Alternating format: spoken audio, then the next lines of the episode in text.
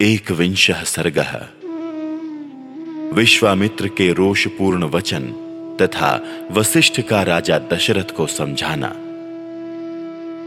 राजा दशरथ की बात के एक एक अक्षर में पुत्र के प्रति स्नेह भरा हुआ था।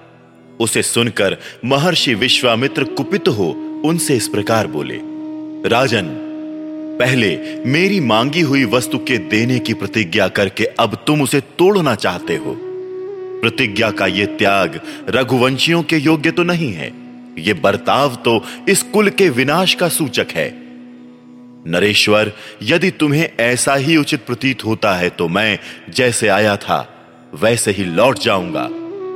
ककुस्थ कुल के रत्न, अब तुम अपनी प्रतिज्ञा झूठी करके हितैषी सुहृदों से घिरे रहकर सुखी रहो। बुद्धिमान विश्वामित्र के कुपित होते ही सारी पृथ्वी काँप उठी और देवताओं के मन में महान भय समा गया। उनके रोष से सारे संसार को त्रस्त हुआ जान उत्तम व्रत का पालन करने वाले धीर चित्त महर्षि वशिष्ठ ने राजा से इस प्रकार कहा, महाराज, आप इक्ष्वाकुवंशी राजाओं के कुल में साक्षात दूसरे धर्म के समान उत्पन्न हुए हैं। धैर्यवान, उत्तम व्रत के पालक तथा श्री संपन्न हैं। आपको अपने धर्म का परित्याग नहीं करना चाहिए। रघुकुल भूषण दशरथ बड़े धर्मात्मा हैं। ये बात तीनों लोकों में प्रसिद्ध है। अतः आप अपने धर्म का ही पालन कीजिए। अधर्म का भार सिर पर ना उठाइए। मैं अमुक कार्य करूँगा, ऐसी प्रतिज्ञा करके भी जो उस वचन का पालन नहीं करता, उसके यज्ञ यागादि इष्ट तथा बावली तालाब बनवाने आदि पूर्त कर्मों के पुण्य का नाश हो जाता है। अतः आप श्री राम को विश्वामित्र जी के साथ भेज दीजिए। ये अस्त्र विद्या जानते हो या न जानते हो, राक्षस इनका सामना नहीं कर सकते। जैसे प्रज्वलित अग्नि द्वारा सुरक्षित अमृत पर कोई हाथ नहीं लगा सकता। उसी प्रकार, कुशिक नंदन विश्वामित्र से सुरक्षित हुए श्री राम का वो राक्षस कुछ भी बिगाड़ नहीं सकते। ये श्री राम तथा महर्षि विश्वामित्र साक्षात धर्म की मूर्ति हैं। ये बलवानों में श्रेष्ठ हैं। विद्या के द्वारा ही ये संसार में सबसे बढ़े चढ़े हैं। तपस्या के तो ये विशाल भंडार ही हैं। चराचर प्राणियों सहित तीनों लोकों में जो नाना प्रकार के अस्त्र हैं, उन सबको ये जानते हैं। इन्हें मेरे सिवा दूसरा कोई पुरुष ना तो अच्छी तरह जानता है और ना कोई जानेंगे ही। देवता, ऋषि, राक्षस, गंधर्व, यक्ष, किन्नर तथा बड़े बड़े नाग भी इनके प्रभाव को नहीं जानते हैं। प्रायः सभी अस्त्र प्रजापति कृषाश्व के परम धर्मात्मा पुत्र हैं। उन्हें प्रजापति ने पूर्व काल में कुशिक नंदन विश्वामित्र को जबकि वो राज्य शासन करते थे, समर्पित कर दिया था। कृषाश्व के वो पुत्र प्रजापति दक्ष की दो पुत्रियों की संतानी हैं। उनके अनेक रूप हैं। वो सब के सब महान शक्तिशाली, प्रकाशमान और विजय दिलाने वाले हैं। प्रजापति दक्ष की दो सुंदरी कन्याएँ हैं। उनके नाम हैं जया और सुप्रभा। उन दोनों ने एक सौ परम प्रकाशमान अस्त्र शस्त्रों को उत्पन्न किया है। उनमें से जया ने वर पाकर पचास श्रेष्ठ पुत्रों को प्राप्त किया है, जो अपरिमित शक्तिशाली और रूप रहित हैं। वो सब के सब असुरों की सेनाओं का वध करने के लिए प्रकट हुए हैं। फिर सुप्रभा ने भी संहार नामक पचास पुत्रों को जन्म दिया। जो अत्यंत दुर्जय हैं, उन पर आक्रमण करना किसी के लिए भी सर्वथा कठिन है, तथा वो सब के सब अत्यंत बलिष्ठ हैं। ये धर्मज्ञ कुशिक नंदन उन सब अस्त्र शस्त्रों को अच्छी तरह जानते हैं। जो अस्त्र अब तक उपलब्ध नहीं हुए हैं, उनको भी उत्पन्न करने की इनमें पूर्ण शक्ति है। रघुनंदन, इसलिए इन मुनि श्रेष्ठ धर्मज्ञ महात्मा विश्वामित्र जी से भूत या भविष्य की कोई बात छिपी नहीं है। राजन, ये महातेजस्वी, महायशस्वी विश्वामित्र ऐसे प्रभावशाली हैं। अतः इनके साथ राम को भेजने में आप किसी प्रकार का संदेह ना करें। महर्षि कौशिक स्वयं भी उन राक्षसों का संहार करने में समर्थ हैं, किंतु ये आपके पुत्र का कल्याण करना चाहते हैं। इसीलिए यहाँ आकर आपसे याचना कर रहे हैं। महर्षि वशिष्ठ के इस वचन से विख्यात यश वाले रघुकुल शिरोमणि नृपश्रेष्ठ दशरथ का मन प्रसन्न हो गया। वो आनंद मग्न हो गए और बुद्धि से विचार करने पर विश्वामित्र जी की प्रसन्नता के लिए उनके साथ श्री राम का जाना उन्हें रुचि के अनुकूल प्रतीत होने लगा। इस प्रकार, श्री वाल्मीकि निर्मित आर्ष रामायण आदि काव्य के बाल कांड में इक्कीसवां सर्ग पूरा हुआ। द्वाविंश सर्ग। राजा दशरथ का स्वस्ति वाचन पूर्वक राम लक्ष्मण को मुनि के साथ भेजना, मार्ग में उन्हें विश्वामित्र से बला और अति बला नामक विद्या की प्राप्ति। वशिष्ठ के ऐसा कहने पर राजा दशरथ का मुख प्रसन्नता से खिल उठा। उन्होंने स्वयं ही लक्ष्मण सहित श्री राम को अपने पास बुलाया। फिर माता कौशल्या पिता दशरथ और पुरोहित वशिष्ठ ने स्वस्ति वाचन करने के पश्चात उनका यात्रा संबंधी मंगल कार्य संपन्न किया। श्री राम को मंगल सूचक मंत्रों से अभिमंत्रित किया गया। तदनंतर राजा दशरथ ने पुत्र का मस्तक सूंघ कर अत्यंत प्रसन्न चित्त से उसको विश्वामित्र को सौंप दिया। उस समय धूल रहित सुखदायिनी वायु चलने लगी। कमल नयन श्री राम को विश्वामित्र के साथ जाते देख देवताओं ने आकाश से वहाँ फूलों की बड़ी भारी वर्षा की। देव दुंदुभियाँ बजने लगी। महात्मा श्री राम की यात्रा के समय शंखों और नगाड़ों की ध्वनि होने लगी। आगे आगे विश्वामित्र, उनके पीछे काक पक्षधारी महायशस्वी श्री राम तथा उनके पीछे सुमित्रा कुमार लक्ष्मण जा रहे थे। उन दोनों भाइयों ने पीठ पर तरकस बाँध रखे थे। उनके हाथों में धनुष शोभा पा रहे थे। तथा वो दोनों दसों दिशाओं को सुशोभित करते हुए महात्मा विश्वामित्र के पीछे तीन तीन फन वाले दो सर्पों के समान चल रहे थे। एक और कंधे पर धनुष, दूसरी ओर पीठ पर तुणीर और बीच में मस्तक। इन तीनों की तीन फन से उपमा दी गई है। उनका स्वभाव उच्च एवं उदार था। अपनी अनुपम कांति से प्रकाशित होने वाले वो दोनों अनिंद्य सुंदर राजकुमार सब और शोभा का प्रसार करते हुए विश्वामित्र जी के पीछे उसी तरह जा रहे थे, जैसे ब्रह्मा जी के पीछे दोनों अश्विनी कुमार चलते हैं। वो दोनों भाई कुमार श्री राम और लक्ष्मण वस्त्र और आभूषणों से अच्छी तरह अलंकृत थे। उनके हाथों में धनुष थे। उन्होंने अपने हाथों की अंगुलियों में गुवाहाटी के चमड़े के बने हुए दस्ताने पहन रखे थे। उनके कटी प्रदेश में तलवारें लटक रही थीं। उनके श्रीअंग बड़े मनोहर थे वो महातेजस्वी, श्रेष्ठ वीर, अद्भुत कांति से उद्भासित हो, सब ओर अपनी शोभा फैलाते हुए कुशिक पुत्र विश्वामित्र का अनुसरण कर रहे थे उस समय वो दोनों वीर अचिंत्य शक्तिशाली स्थाणु देव के पीछे चलने वाले दो अग्नि कुमार स्कंद और विशाख की भांति शोभा पाते थे। अयोध्या से डेढ़ योजन दूर जाकर सरयू के दक्षिण तट पर विश्वामित्र ने मधुर वाणी में राम को संबोधित किया और कहा,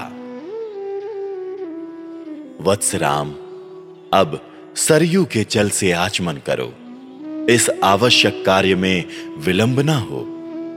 बला और अति बला नाम से प्रसिद्ध इस मंत्र समुदाय को ग्रहण करो।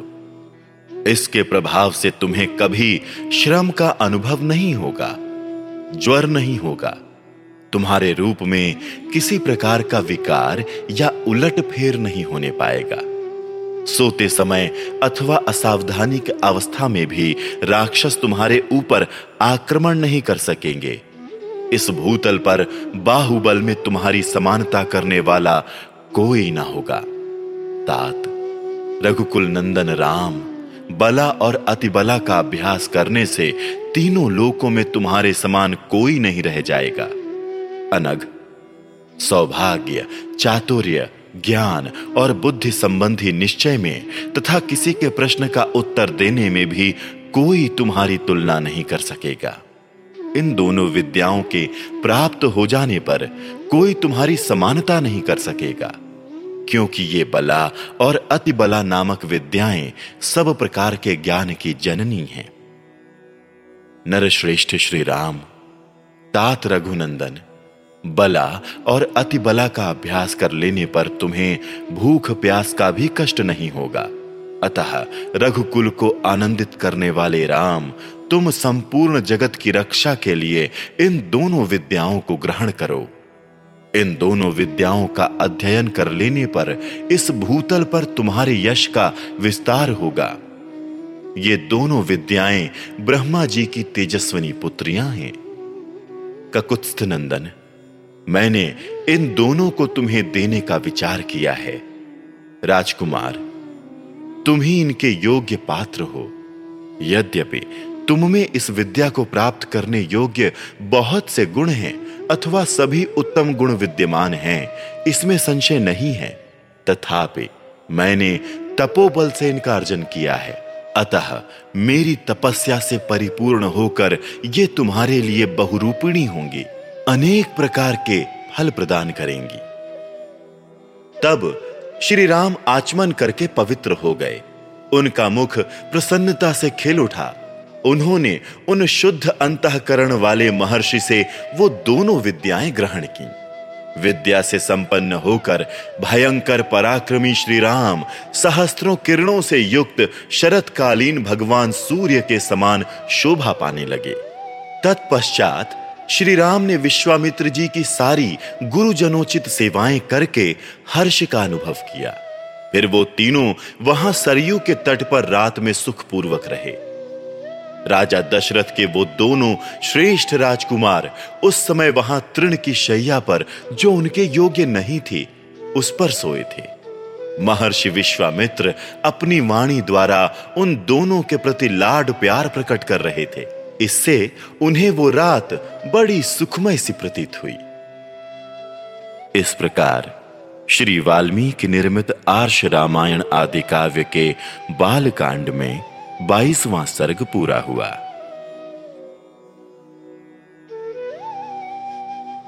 त्रयोविंश सर्ग। विश्वामित्र सहित श्री राम और लक्ष्मण का सरयू गंगा संगम के समीप पुण्य आश्रम में रात को ठहरना।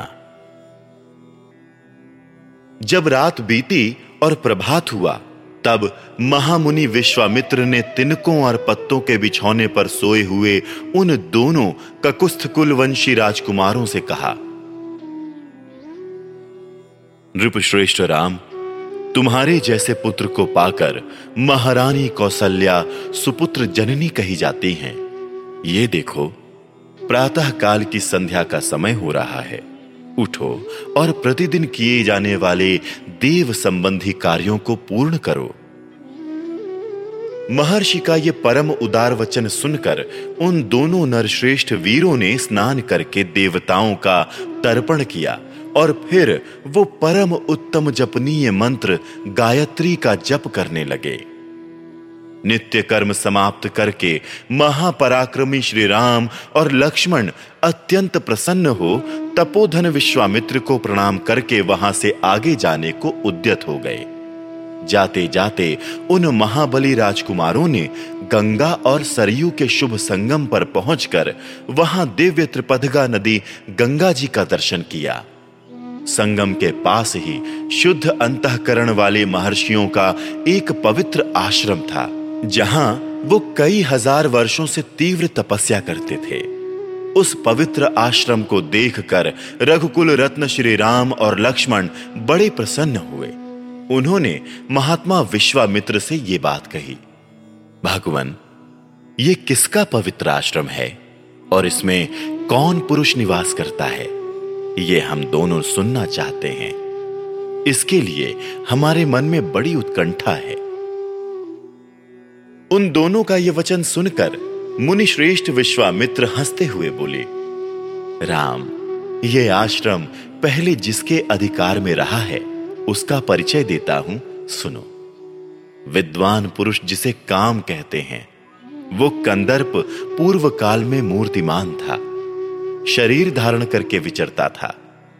उन दिनों भगवान स्थाणु, अर्थात भगवान शिव, इसी आश्रम में चित्त को एकाग्र करके नियम पूर्वक तपस्या करते थे। एक दिन, समाधि से उठकर देवेश्वर शिव मरुदगणों के साथ कहीं जा रहे थे। उसी समय दुर्बुद्धि काम ने उन पर आक्रमण किया। ये देख महात्मा शिव ने हुंकार करके उसे रोका। रघुनंदन भगवान रुद्र ने रोष भरी दृष्टि से अवहेलना पूर्वक उसकी ओर देखा। फिर तो उस दुर्बुद्धि के सारे अंग उसके शरीर से जीर्ण शीर्ण होकर गिर गए। वहाँ दग्ध हुए महामना कंदर्प का शरीर नष्ट हो गया। देवेश्वर रुद्र ने अपने क्रोध से काम को अंगहीन कर दिया। राम, तभी से वो अनंग नाम से विख्यात हुआ। शोभाशाली कंदर्प ने जहाँ अपना अंग छोड़ा था, वो प्रदेश अंग देश के नाम से विख्यात हुआ। ये उन्हीं महादेव जी का पुण्य आश्रम है। वीर, ये मुनि लोग पूर्व काल में उन्हीं स्थानों के धर्म परायण शिष्य थे। इनका सारा पाप नष्ट हो गया है। शुभ दर्शन राम, आज की रात में हम लोग यहीं इन पुण्य सलीला सरिताओं के बीच में निवास करें। कल सवेरे इन्हें पार करेंगे। हम सब लोग पवित्र होकर इस पुण्य आश्रम में चलें। यहाँ रहना हमारे लिए बहुत उत्तम होगा। नरश्रेष्ठ, यहाँ स्नान करके, जप और हवन करने के बाद हम रात में बड़े सुख से रहेंगे। वो लोग वहाँ इस प्रकार आपस में बातचीत कर ही रहे थे कि उस आश्रम में निवास करने वाले मुनि तपस्या द्वारा प्राप्त हुई दूरदृष्टि से उनका आगमन जानकर मन ही मन बड़े प्रसन्न हुए। उनके हृदय में हर्ष जनित उल्लास छा गया।